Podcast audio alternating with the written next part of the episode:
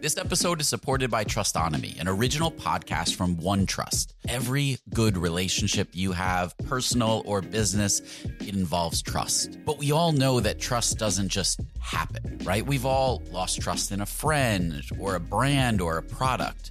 Trustonomy is a new podcast that looks at true stories from the past to understand how trust works and what makes it stronger and how to rebuild it when it's broken. Now, you know, I'm a sucker for a good podcast that weaves historical stories and relates it to what's happening today. So I thoroughly enjoyed this Trustonomy episode and recommend that you check that out as well. Search for Trustonomy in your podcast player. We'll also include a link in the show notes.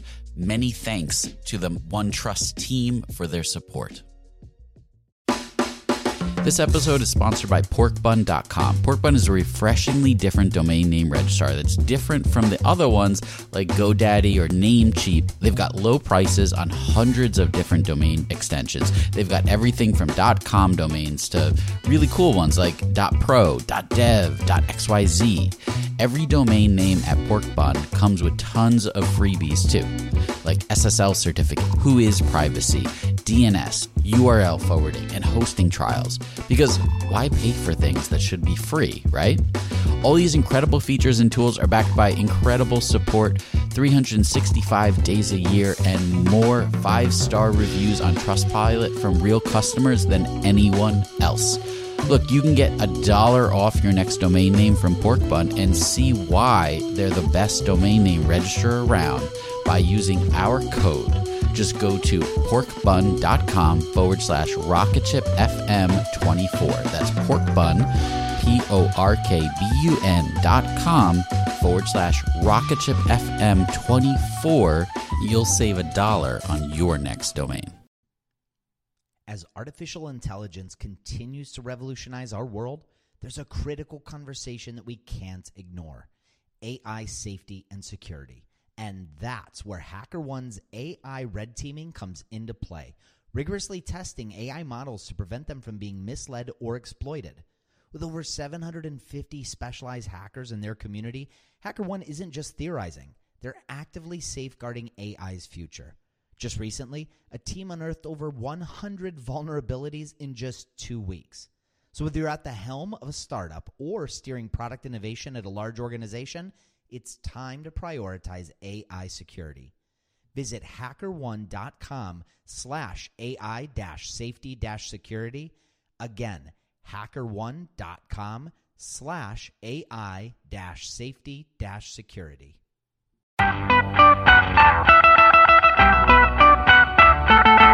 Welcome to the Rocket Ship Podcast. I'm Matt Goldman. I'm Michael Sacca. And I'm Joelle Steiniger. Today we talked with Jock Purtle, the owner of Digital Exits. What do you guys think? It was really interesting to hear a different uh, perspective. A lot of times you hear about these pop tech deals that are going down, and it was interesting to hear about what selling a smaller company, uh, what you have to do to prepare for that. Yeah, there was a lot of ways that you can get tripped up, and he kind of outlined a couple that have killed deals for him in the past. So if you're approaching an exit, this is a great way to get the opposite perspective. Let's get into it. We'd like to take a moment to thank our sponsors. Hover makes purchasing and managing your domain simple and easy. This week I talked to George Diab of Working On about why he uses Hover. Oh man, uh, yeah, I've been using it for a long time, probably 2012, I think. I love it. It's yeah. the prices are great, the interface is awesome, and um, I still have a few uh, domains out in, in some other places, and it, I'm just waiting to find some time, and I'll move them all to Hover. I love it. Yeah. Go to hover.com and use the code satisfied customers to get 10% off your domain purchase today. CodeShip is a hosted continuous delivery service focusing on speed, security, and customizability. You can set up continuous integration in a matter of seconds and automatically deploy when your tests have passed. CodeShip supports both your GitHub and Bitbucket projects, and you can get started with CodeShip's free plan today. Should you decide to go with a premium plan, you can save 20% off of any plan for the next three months by using code ROCKETSHIP. Go to codeship.com slash rocketship and check it out. So, Jock, tell us about Digital Exits. Sure. Digital Exits uh, is a brokerage firm that helps established online entrepreneurs find a buyer when they want to exit their company. Uh, sort of quick background I come from a traditional valuation background. So I worked in the family business and have been doing you know valuations since I was a teenager, as in like you know valuations of like restaurants and you know mechanic shops and all that good stuff. Uh, and then I bought my first AdSense website in 2009. Uh, and that was my sort of first foray into you know trading you know web businesses. So that's uh, that's digital exits in a nutshell. So, what do you find are the differences between traditional valuation and the valuation that occurs in tech, or at least pop tech? Uh, in in in essence, valuation is based on the ability to, to produce uh, future free cash flow, and if you take that from accounting speak and put into simple terms, you know, making profit in the future. And so the value of a company is going to be determined around basically a guess on how much money it can produce in the future. And then the more money that it can produce, the higher the valuation, and vice versa. Uh, the the difference between sort of web business valuations and brick and mortar business valuations is maybe a little bit more to do on the asset side. So you're probably going to have a little bit more plant and equipment. You, know, you might throw in a building or two into a traditional valuation. But at its core, you know, you're valuing the ability of the business to produce cash flow, and that's and that's how you value a company. So the companies that are coming to you to broker a deal, are there similarities that you see across those? Are they at a certain stage or a certain revenue level? Uh, we're generally dealing in uh, sort of a hundred grand to five million in valuation uh, in the brokerage. Um, so we would we would call that sort of the small to medium business market. And is that you know if that's the valuation, what does that break down to in terms of annual revenue? So these businesses are trading sort of between two and four times cash flow. So what that means is if the business is producing 100 grand in profit a year, then the valuation is going to be between two times and four times that. So two to four hundred thousand dollars. Now, the smaller the business, generally the lower the multiple. So you're going to look at generally around the two times. Whereas if you've got, you know, a business that's producing, you know, two million in cash flow a year, then it might be somewhere around the four times earnings. Um, just purely from a risk risk standpoint, uh, yeah, return on investment. You know, two times earnings is a fifty percent return on investment. Uh, four times earnings is a twenty five percent return on investment. So it's just a sort of a risk reward equation. And what are some other things that entrepreneurs can do to increase that multiple? Well, first of all, have a good business that makes money. Uh, we get a lot of valuations where people, you know, send us a website. They're like, "Oh, it's got so much potential," and blah blah blah. I'm like, "How much money does it make?" And the, the answer is zero. So uh, it's probably step one. Uh, but if if you've got a decent business um, and you want to improve the value, uh, again, it comes down to that ability to produce um, profit. So, focusing on you know customer lifetime value, conversion rates, you know, really real basic business stuff in terms of growing your sales and reducing your revenue. Uh, and then from uh, like a, a value standpoint in the marketplace, if you're the leader in the market, and you've got very low churn with your customers, you're going to re- receive a lot higher valuation. Uh, if there's a level of defensibility about the business, which means that someone can't easily copy you tomorrow, that's going to increase the valuation. Uh, if you have you know some type of specific product or process or patent around something that's you know also defensible, that's another way that you're going to increase the valuation. Uh, selling when you're growing. So a business always has a traditional uh, growth curve where it's startup phase, growth phase, plateau, and then decline. So it's you know like a like a camel's hump. And so selling technically at that point of just before plateau is the best time to sell the business. Uh, there's called the BCG uh, framework, uh, Boston Consulting Group framework or BCG matrix, and uh, the matrix has four four different categorizations on businesses and then they're split into what's the relative market growth rate and what's the relative market share of that business. So it's four quadrants. So on the top left hand corner is a star business, which is a high market growth rate and a high relative market share. So that's ability to produce cash. So that's a star. Then to the right, in the top right hand corner, you've got a question mark, which is a high market growth rate However, it's got a low relative market share. And the reason that it's a question mark is it's a question mark as to whether it can attain or achieve the highest market share. Then, if you go to the bottom left hand corner, you've got a cash cow, which is low market growth rate, however, a high market share. And then the final quadrant, which is the bottom right hand corner, is a dog, which is uh, low market growth rate and low market share.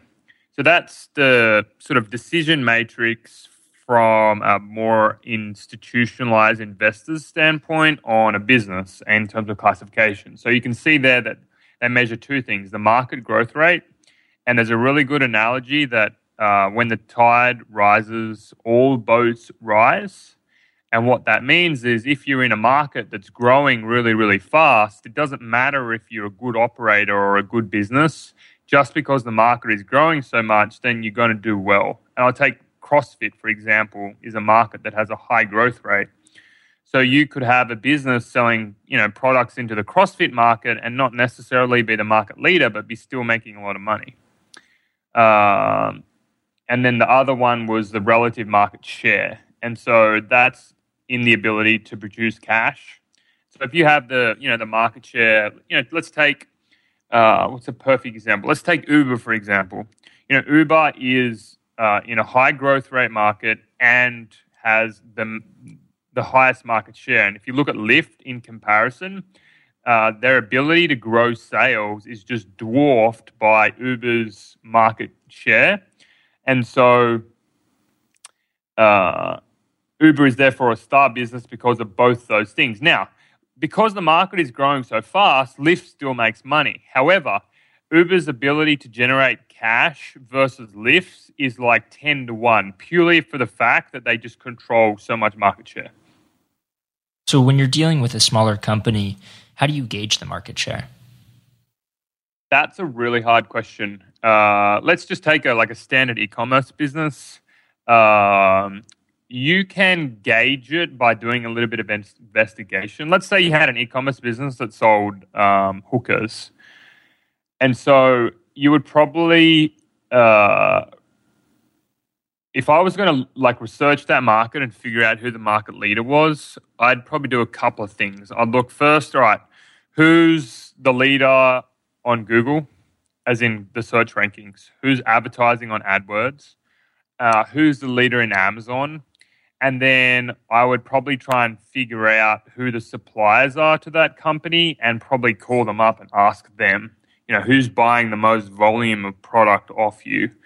Um, or you could just ring them all up and figure out how many units a month they're selling. Like there's, you know, a little bit of investigation is going to figure out who the market share is. And, you know, we were talking on before the call about, you know, my interest in uh, Berkshire Hathaway and value investing, and Warren Buffett as an investor uh, just calls up the CEO and he's like, "Hey, mate, I'm interested in investing in your company. Tell me about it." Or if you're looking to buy something, uh, you could be really cheeky and just pose as a customer and uh, be like, "You know, I'm thinking of buying your product. Tell me a little bit about it. You know." How many orders are you doing a month? Like you sort of, you know, ask around the question of figuring out how much sales they're making if the public, you know, if they're not going to be open to share the public data. Yeah. So for companies that are, you know, potentially going to be at this size and, and they decide to sell for whatever reason at that stage, what could they do in the earlier stages to make sure that they're prepared for a sale? Is there any kind of, you know, before the due, dil- due diligence period, is there anything that they have to do in forming the company to make sure that it'll smooth the process later on? Uh, so actually going through the process on this now where it deals sort of in the balance because of a company not setting things up separately. The biggest deal killer in due diligence is uh, proving financials. So that's basically going line item by line item to the bank statement and you know cross correlating that between income and expenses. And uh, if you have two companies, separate the bank accounts, uh, separate the expenses. Don't lump everything in all together because you're just going to kill the deal uh, at the point of due diligence, which is the point where you really don't want to kill the deal. So that's probably one thing is you know being able to prove track record on you know income and expenses. Um, what else do people need to pre-set up?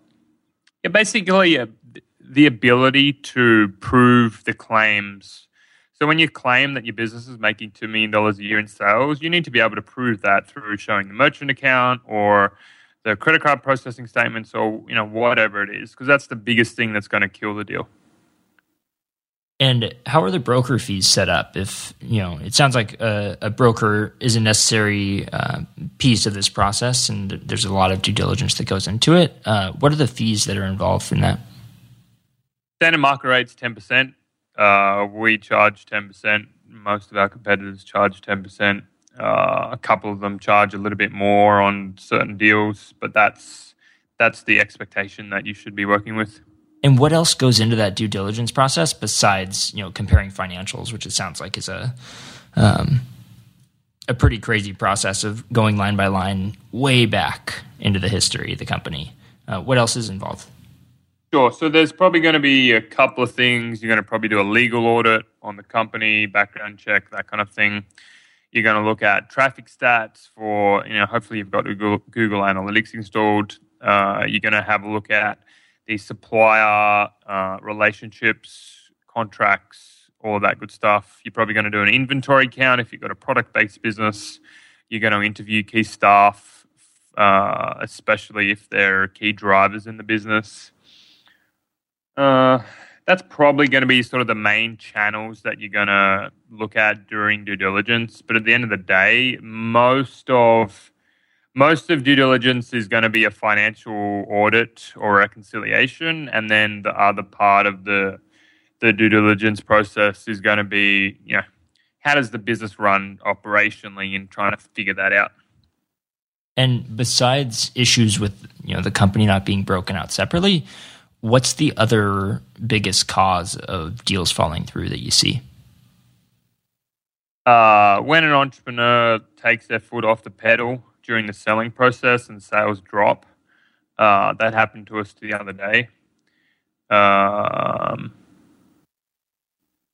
hmm, what else? When you when And- you say that, I- I'm curious. Um, what did uh, what did that indicate? I mean, they the sales dropped when they took their foot off, but was it advertising? Was it like the outbound sales that they were doing that they just stopped doing all of a sudden? I think they just stopped marketing, marketing to the list, you know, trying to acquire new customers, that kind of thing. Okay, Uh, that, you know, the business dropped like 42% in, four, you know, year on year in, in the four months that we had it on the market. And so that's, Wow. uh, you know, that doesn't bode well when uh, a buyer's doing his forecasted calculations and they're basing it on last year's revenue. And then, you know, this year they post 40% lower numbers and then, you know, just stuff doesn't feel good and, you know, buyers pull out and rightly so. okay, yeah, that's interesting. Sorry, go on. Go on. So what else besides uh, besides taking their foot off the gas pedal? Um, I don't know if they're a crook. You know, if there's some if there's some legal back history, like you know, we try and vet people. Or let me rephrase that: we do vet people before we deal with them. But you know, stuff that is a bit of a curveball can kill the deal. Um, what else? I know sometimes on the buyer side, you know, like their financing falls through, or you know they change their mind, they find another deal while they're going through uh, due diligence. Um, yeah, those are probably the main reasons. Awesome. Well, this is super interesting to learn about, you know, a different side of selling than you normally hear about. And I think, you know, no matter what stage you're at, there's probably always an option for for where to take the company. So, can you tell people where they can keep up with you online? Sure. If they go to digitalexits.com, um, they can find me and a whole bunch of guides and reports that I created in a podcast, etc. Uh, and they can go and check that out. Cool. Thanks so much for coming on. No worries, guys. Thanks for listening to this episode of the Rocket Ship Podcast. If you enjoyed it, we have tons of other awesome episodes on our website. Check them out, rocketship.fm. And be sure to check out our app discount section where we have discounts on products that we use every day, like Woo Themes, Wistia, Treehouse. Go to rocketship.fm forward slash essentials and get your discounts today.